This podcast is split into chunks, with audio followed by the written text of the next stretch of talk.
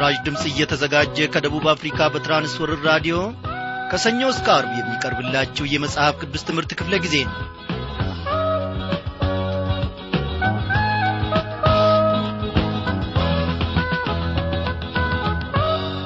እነሆ እግዚአብሔር አምላካችን በተወደደች ሰዓት ደግሞ አንድ ላይ ሰብስቦን በዚህች ምሽት ከቃሉ ማዕድ እንድንካፈል ፈቃዱ ሆኗል እንደምናመሻችሁ በጌታ የተወደዳችሁ ክብራን አድማጮቼ። እንግዲህ ዛሬንም ደግሞ እነሆ እግዚአብሔር አምላካችን እንድናይ ቅዱስ ስሙን ደግሞ እንድንጠራ ጌታችን ቸርነቱን አብዝቶልናል።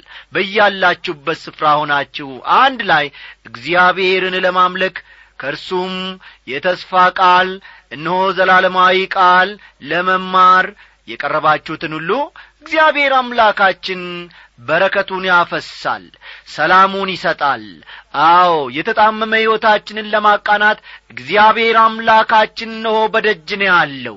ሊናገረን ሊመክረን ሊገስጸን ፈቃደኛ ልብ ኖሮን ወደ ውስጥ ብናስገባው እግዚአብሔር አምላካችን ዛሬም በእንግዳ መልክ በመካከላችን ይመላለሳል።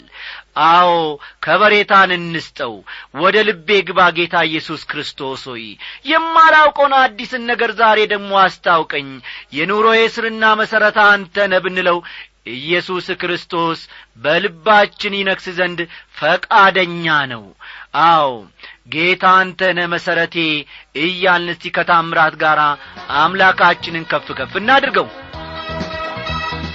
አንተነ መሠረቴ የዓይኔ ብርሃን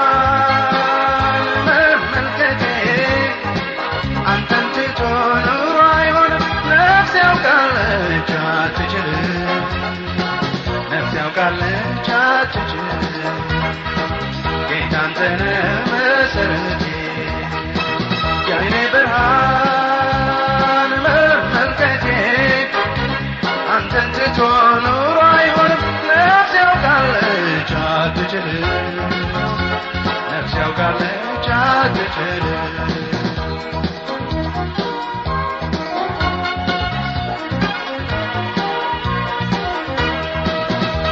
ሕፃን ሳለሁ ገና መንፈስ ነበር እርሱ ነው ኮትኩቶ እዚህ ያደረሰ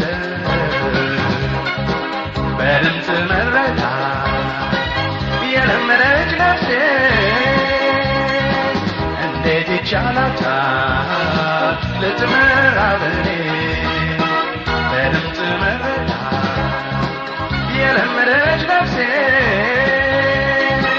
እንዴት ይቻላታል ልትመራ በኔ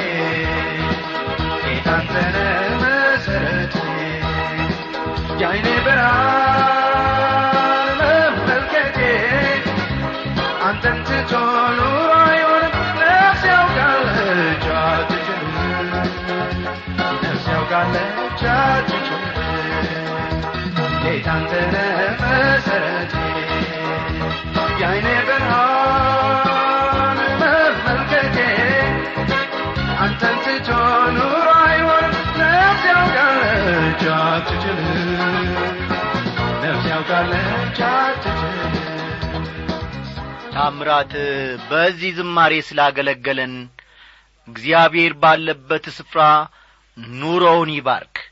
ወዳጆቼ ያለ ኢየሱስ ተነጥለን ብቻችንን ባለም ውስጥ መኖር እንችላለንን? ዕውቀታችን ሀብታችን ዛሬ ሊያጽናኑን ሊያበረታቱን አይችሉም። ሰላምና ደስታን ልንሸምታ አንችልም። ቁሳቁሶችን ባለን ሀብት መግዛት እንችላለን። የዘላለሙን ሕይወት ግን መግዛት ፈጽሞ አንችልም። የዘላለሙን ሕይወት ደግሞ የሰጠን የእግዚአብሔር ልጅ መድኃኔ ዓለም ኢየሱስ ክርስቶስ ብቻ ነው።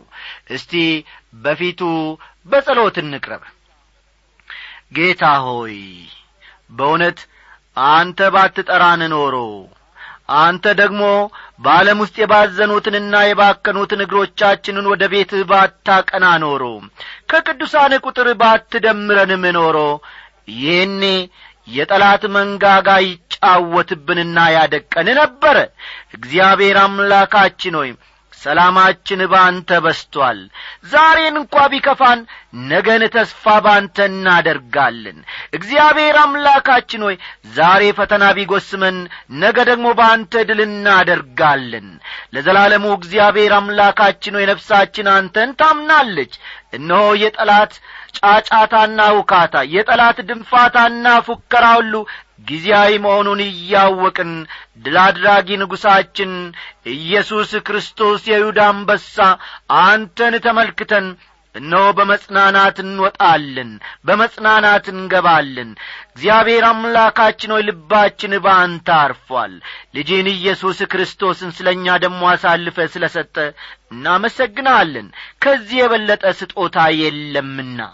ጌታ ሆይ በዚህ ደግሞ ታምነን መኖር እንድንችል በተናገርከን በገሰስከን ባስተማርከን በቅንነትህ መንገድ ደግሞ እግዚአብሔር ሆይ ለዘላለም ጠንክረንና ጐልብተን በእምነታችን መራመድ እንድንችል እጃችንን ያዝ። ሥጋ ደካማ ነው። ይህንን ደካማ ሥጋችንን እግዚአብሔር ወይ መርታትም የምንችለው በመንፈስ ቅዱስ አማካኝነት ነው። ጌታ ሆይ እባክህ የዛሬውን ኑሮአችንን እያየን የዛሬውን ትዳራችንን እያየን የዘላለሙን ቤታችንን መንግሥተ ሰማያትን ወደ ኋላ እንዳንጥል እግዚአብሔር ሆይ የኑሮ መሟላትና ለመሟላት እነሆ የዘላለሙን መንግሥት እንዳስረሳን ጌታ ኢየሱስ ክርስቶስ የእግዚአብሔር ልጅ እጃችንን ያዝ። እግዚአብሔር ሆይ ቤታችንን ቤተሰባችንን አገራችንን ምድራችንን ቡቃያውንም ከብቱንም ሁሉ መሪዎቻችንንም ሁሉ ባርክልን ጌታ እግዚአብሔር አምላካችን ሆይ ጸሎታችንን ሁሌ ትሰማለ እግዚአብሔር አምላክ ሆይንን ስለምታደርግ ደግሞ እጅግ አድርገን እናመሰግንሃለን።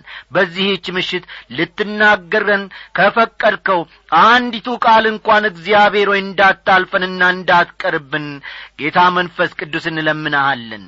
አስተማሪውን መንፈስ ቅዱስ ደግሞ በልባችን እነሆ ታላቅን ቁም ነገር እንዲያስቀርልን ወደ እኛ ላክልን እግዚአብሔር አምላካችን ሆይ ስለ ሰማኸን ተባረክ። በኢየሱስ ክርስቶስ ባከበርከው በአንድ ልጄ ስም አሜን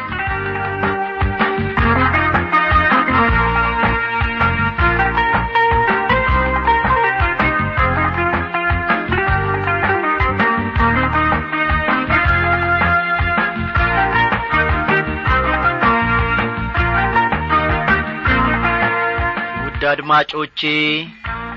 እነሆ እግዚአብሔር አምላካችን በዚህች ምሽት ደግሞ በድንቅ አጠራሩ እነሆ እኔና እናንተን ጠርቶን ከፊት ለፊቱ አድርጎ ሊያስተምረንና ሊመክረን ዝግጁ ነው።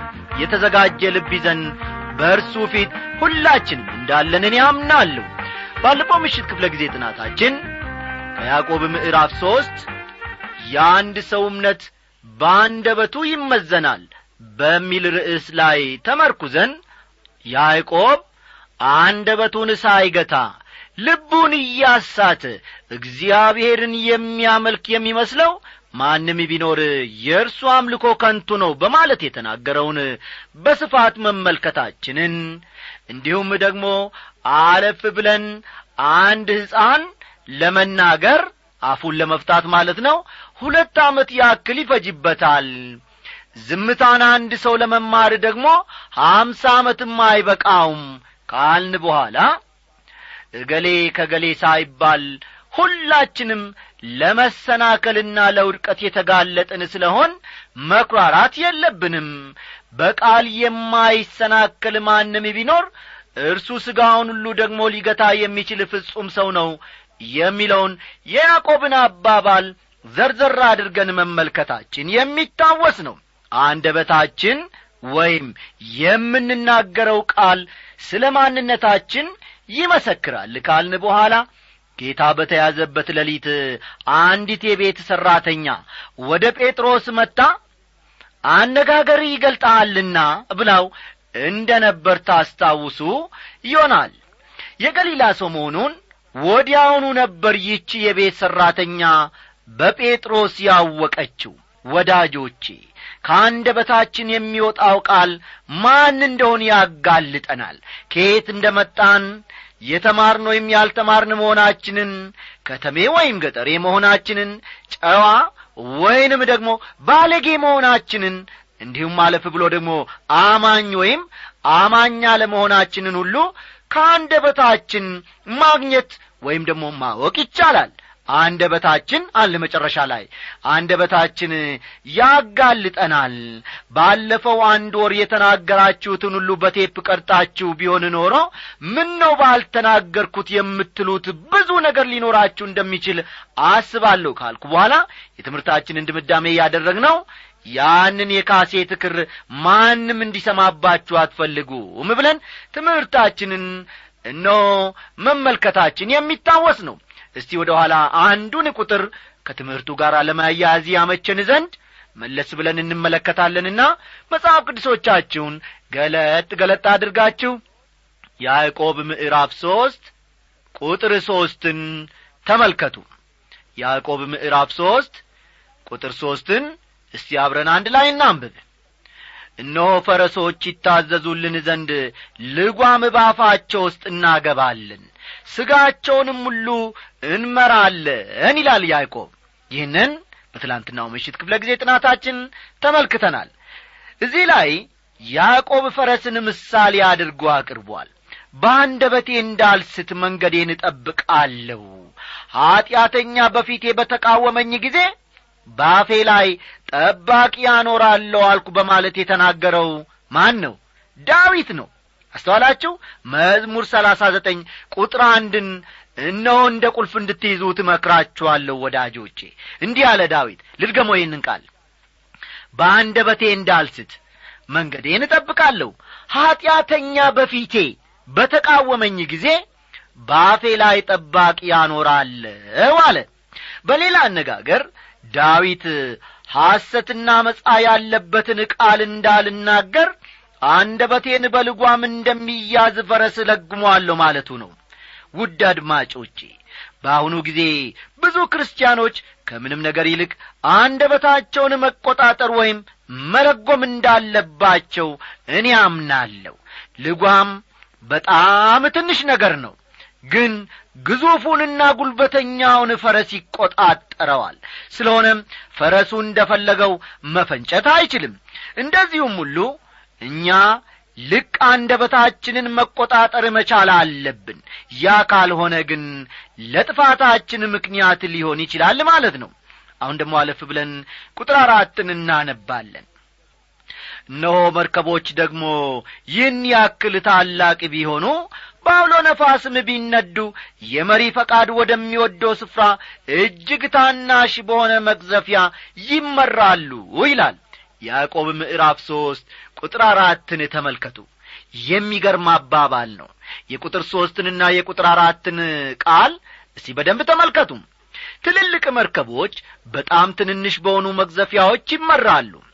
አውሎ ነፋስ መርከቡን ወደ ፈለገው አቅጣጫ ሊወስደው ሲሞክር ያ ትንሽ መቅዘፊያ ይቈጣጠረዋል አንደበት የሕይወታችንን አቅጣጫ ሊለውጠው ይችላል። በአንደበት መዘዝ ብዙዎች ሰዎች ጠፍተዋል። የብዙ ሴቶች መልካም ስም አንደበት በረጨው ሐሜት ምክንያት ለዘለቄታው ተበላሽቷል። ልጓሙን እንደ በጠሰ ወይም በአውሎ ነፋስ የሚነዳውን መርከብ ያክል አንደበት እጅግ አደገኛ እንደሆነ ነው ያዕቆብ የሚነግረን። አልኮል በአገራችን ከፍተኛ ጥፋት እያደረሰ መሆኑን ታምናላችሁ አይደለም እንዴ? እስቲ ወደ ከተማ ወጣ በሉ። ወደ ገጠርም ደግሞ ዘለቅ አድርጉና ሂዱ እስቲ። አዎ ወገኖቼ መሸታ ቤቶች በየስፍራው መጠጥ ቤቶች በየቦታው ተከፍተው ሰዎች ሲንጫጩ ሲሳደቡ ሲጯጯሁ ሲላቀሱ ከስካር የተነሣ ማለቴ ነው ብጥብጥ በየቦታውና ውካታው በየስፍራ ሲነሣ ታያላችሁ በመጠጥ ምክንያት። ይሁን እንጂ ወገኖቼ መጽሐፍ ቅዱስ ከአልኮል ይልቅ ደግሞ ደጋግሞ የአንደበትን አደገኛነት ይናገራል። አስተዋላችሁ? አው የቱንም ያክል እንኳን አልኮል አደገኛ ቢሆንም ሰውን ነፍሱንም ሥጋውንም የሚጐዳ ቢሆንም መጽሐፍ ቅዱስ ከአልኮል ይልቅ ደግሞ ደጋግሞ ያንደበትን አደገኛነት ይናገራል። መጽሐፈ ምሳሌ ምዕራፍ ስድስት ቁጥር አሥራ ስድስትና አሥራ ሰባት ምሳሌ ስድስት ቁጥር አሥራ ስድስትና አሥራ ሰባት እግዚአብሔር የሚጠላቸው ስድስት ነገሮች ናቸው። ሰባቱንም ነፍሱ አጥብቃ ትጸየፈዋለች። ትዕቢተኛ ዐይን ሐሰተኛ ምላስ ንጹሕን ደም የምታፈስ እጅ ናቸው ይላል። አንደበት በአጠቃላይ ያላሰብነውና ያልጠረጠርነው ችግር ላይ ይጥለናል። እስቲ አለፍ ብለን ቁጥር አምስትና ስድስትን እንመልከት። እንዲሁም አንደበት ደግሞ ትንሽ ብልት ሆኖ በታላላቅ ነገር ይመካል። እነሆ ትንሽ እሳት እንዴት ያለ ትልቅ ጫካ ያቃጥላል? አንደበትም እሳት ነው አንደበት በብልቶቻችን መካከል አመፀኛ ዓለም ሆኗል ሥጋን ሁሉ ያሳድፋልና የፍጥረትንም ሩጫ ያቃጥላል በገሃነምም ይቃጠላል ሲል ይናገራል። ተመልከቱ እንግዲህ አንደበትን ከሰዓት ጋር ማመሳሰሉ ራሱ በጣም የሚገርም ነው። ጫካ ሲቃጠል ስንቶቻችሁ እንዳያችሁ ባላውቅም ተወልጄ ባደግኩበት አካባቢ ግን ጥቅጥቅ ያለ ደን ሲቃጠል አይቻለሁ። እንዲህ ያለው ሰደድ እሳት እጅግ አውዳሚ ነው። ብዙውን ጊዜ ራሱ ተቃጥሎ ካላለቀ በቀር ማንም ሊቈጣጠረው አይችልም። እሳት የሰው ልጅንና ተፈጥሮን ባያሌው ከጠቀሙ ነገሮች አንዱ ነው። የታሪክ አዋቂዎች እንደሚነግሩን ስልጣኔ የተጀመረው የሰው ልጅ የእሳትን ጥቅም ካወቀ በኋላ ነበር። እሳትን በአግባቡ ከተጠቀምንበት ሰውነታችንን ያሞቃል። ለምግብ ማብሰያም እንጠቀምበታለን። የኢንዱስትሪ ሞተር እንዲነሣ የሚያደርግ ኀይልም ይሰጠናል። እሳት ይህን ያህል ጠቃሚ ቢሆንም ከቁጥጥር ውጪ ከሆነ ግን የዚያኑ ያክል ወገኖቼ እጅግ ታላቅ ጎጂ ነው። የዚያኑ ያክልም ደግሞ አውዳሚ ነው አንደበትም እንደዚሁ ከተቈጣጠር ነው ትልቅ በረከት ይሆንልናል። አስተውሉ። አንደበታችንን እንዲሁ ከተቈጣጠር ነው ታላቅ በረከት ይሆንልናል። ካልተቈጣጠርነውና ልክ ካደረግነው ግን አደገኛ ጠላት ይሆንብናል። ሊጠቅመንም ይችላል አሊያም ሊጐዳን ይችላል። ምሳሌ ምዕራፍ አሥራ ሁለት ቁጥር አሥራ ስምንት መጽሐፈ ምሳሌ ምዕራፍ አሥራ ሁለት ቁጥር አሥራ ስምንት እንደሚዋጋ ሴፍ የሚለፈልፍ ሰው አለ። የጠቢባን ምላስ ግን ጤና ነው ይላል። እንዴት ዐይነት ድንቅ ቃል ነው? አስተዋላችሁ? እንደሚዋጋ ሴፍ የሚለፈልፍ ሰው አለ። የጠቢባን ምላስ ግን ምንድን ነው ይላል? ጤና ነው ይላል። አንደበት የሴፍን ያክል ይዋጋል ይገድላልም። የመድኃኒትን ያክል ጤና ደግሞ ሊያስገኝልን ይችላል። እንደ ገና ደግሞ መጽሐፈ ምሳሌ ምዕራፍ አሥራ አምስት ቁጥር አሥራ አራት ተመልከቱ። መጽሐፈ ምሳሌ ምዕራፍ አሥራ አምስት ቁጥር አሥራ አራት የአዋቂ ልብ ዕውቀትን ይፈልጋል የሰነፎች አፍ ግን በስንፍና ይሰማራል ይላል። ልድገምላችሁ የአዋቂ ልብ ዕውቀትን ይፈልጋል። የሰነፎች አፍ ግን በስንፍና ይሰማራል ሲል ይናገራል። እጅግ ድንቅ ቃል ነው ወገኖቼ። አለፍ ብለን ደግሞ ከያዕቆብ ምዕራፍ ሦስት የቁጥር ሰባትና የቁጥር ስምንትን ቃል አብረን እናንብብ። የአራዊትና የወፎች የተንቀሳቃሾችና በባሕር ያለ የፍጥረት ወገን ሁሉ በሰው ይገራል ደግሞ ተገርቷል ነገር ግን አንደበትን ሊገራ ማንም ሰው አይችልም። የሚገድል መርዝ የሞላበት ወላዋይ ክፋት ነው ይላል። ሐዋርያው ጳውሎስ በጻፈው መልእክቱ ኢየሱስ ጌታ እንደሆነ ባፍህ ብትመሰክር እግዚአብሔርም ከሙታን እንዳስነሣው በልብህ ብታምን ትድናለ ብሏል። ሮሜ ምዕራፍ አስር ቁጥር ዘጠኝን ተመልከቱ። እንዲህም ሲባል አፍ የሚናገረው ልብ ከሚያስበው ጋር በጣጣም አለበት ማለት ነው። አስተዋላችሁ? አፍ የሚናገረው ልብ ከሚያስበው ጋር መጣጣም አለበት ማለቱ ነው። ምክንያቱም በልብ ሞልቶ የተረፈውን አፍ ይናገራልና። ማቴዎስ አሥራ ሁለት ቁጥር ሰላሳ አራትን ይመለከቷል። በእርሱ ጌታንና አብን እንባርካለን በእርሱም እንደ እግዚአብሔር ምሳሌ የተፈጠሩትን ሰዎች እንረግማለን። ከአንድ አፍ በረከትና መርገም ይወጣሉ። ወንድሞች ሆይ ይህ እንዲህ ሊሆን አይገባም ይላል። ቁጥር ዘጠኝና ቁጥር አስርን ልብ ይሏል። አንደበታችን እግዚአብሔርን የማመስገንና የመስደብ አቅም አለው።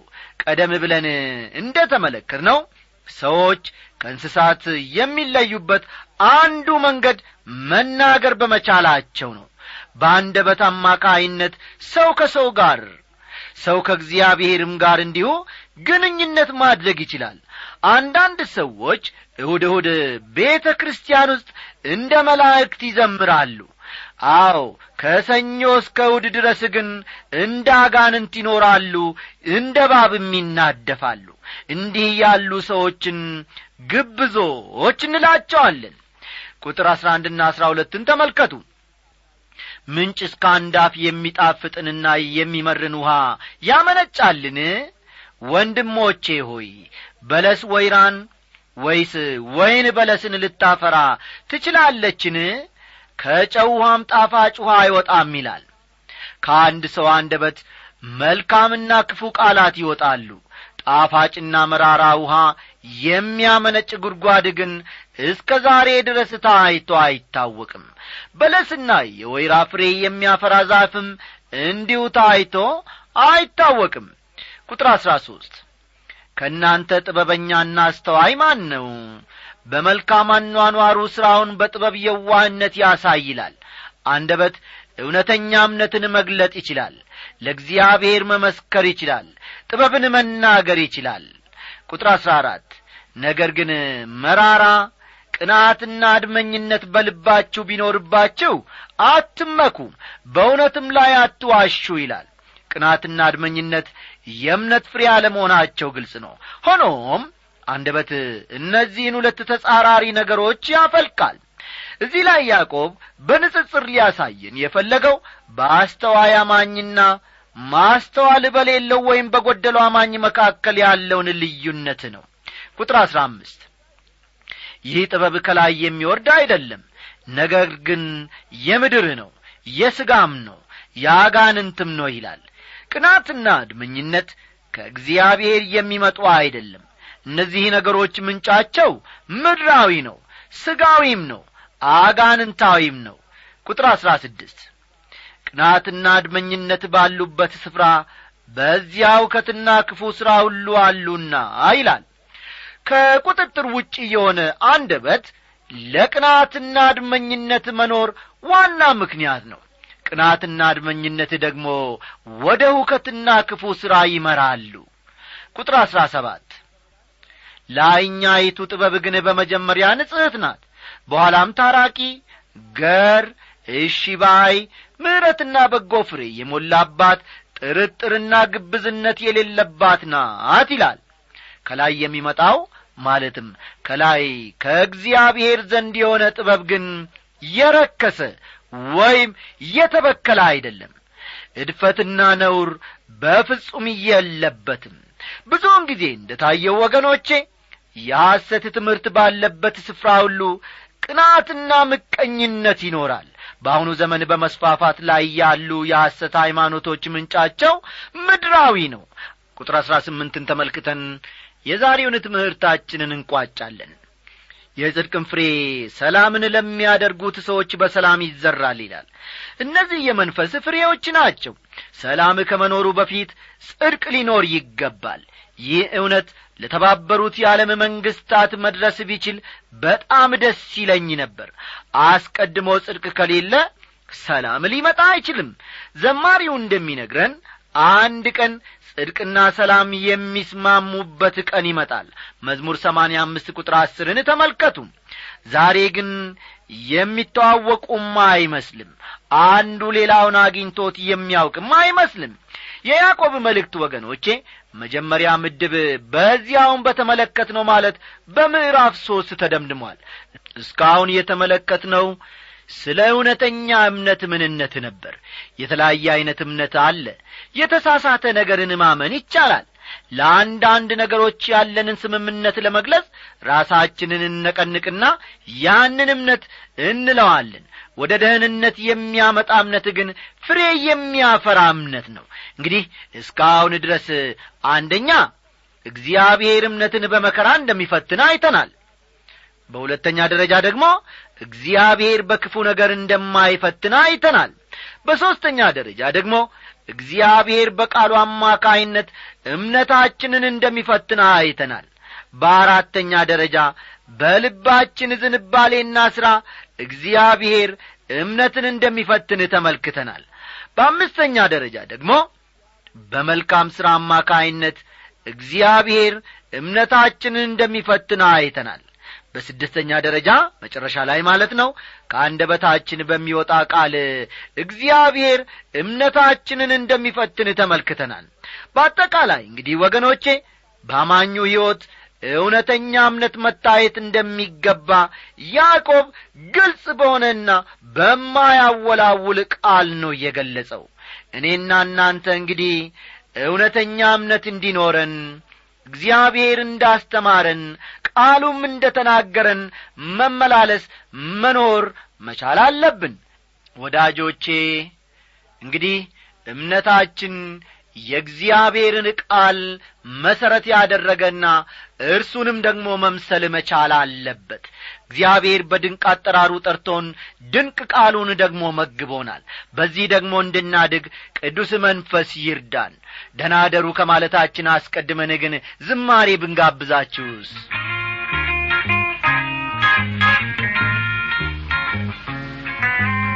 ዓለምን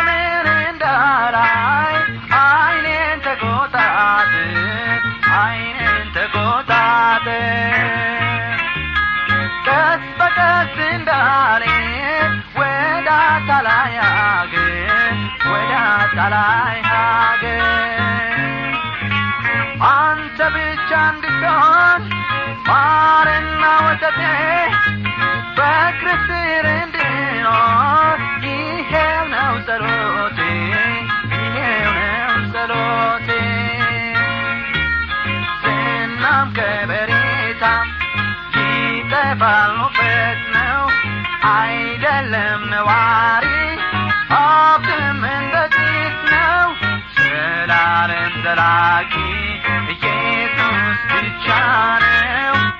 በጌታ የተወደዳችሁ ክብሯን አድማጮቼ የዛሬውን ዝግጅታችንን እዚህ ላይ ያበቃን። ለዝግጅታችን ያላችሁትን አስተያየት በአስራ ሦስት ስልሳ ስድስት አዲስ አበባ ብላችሁ ጻፉልን ጸልዩልን። ጌታ ይባርካችሁ። መንፈሳዊ ዓይኖቼን ክፈታቸውና ክፈታቸውና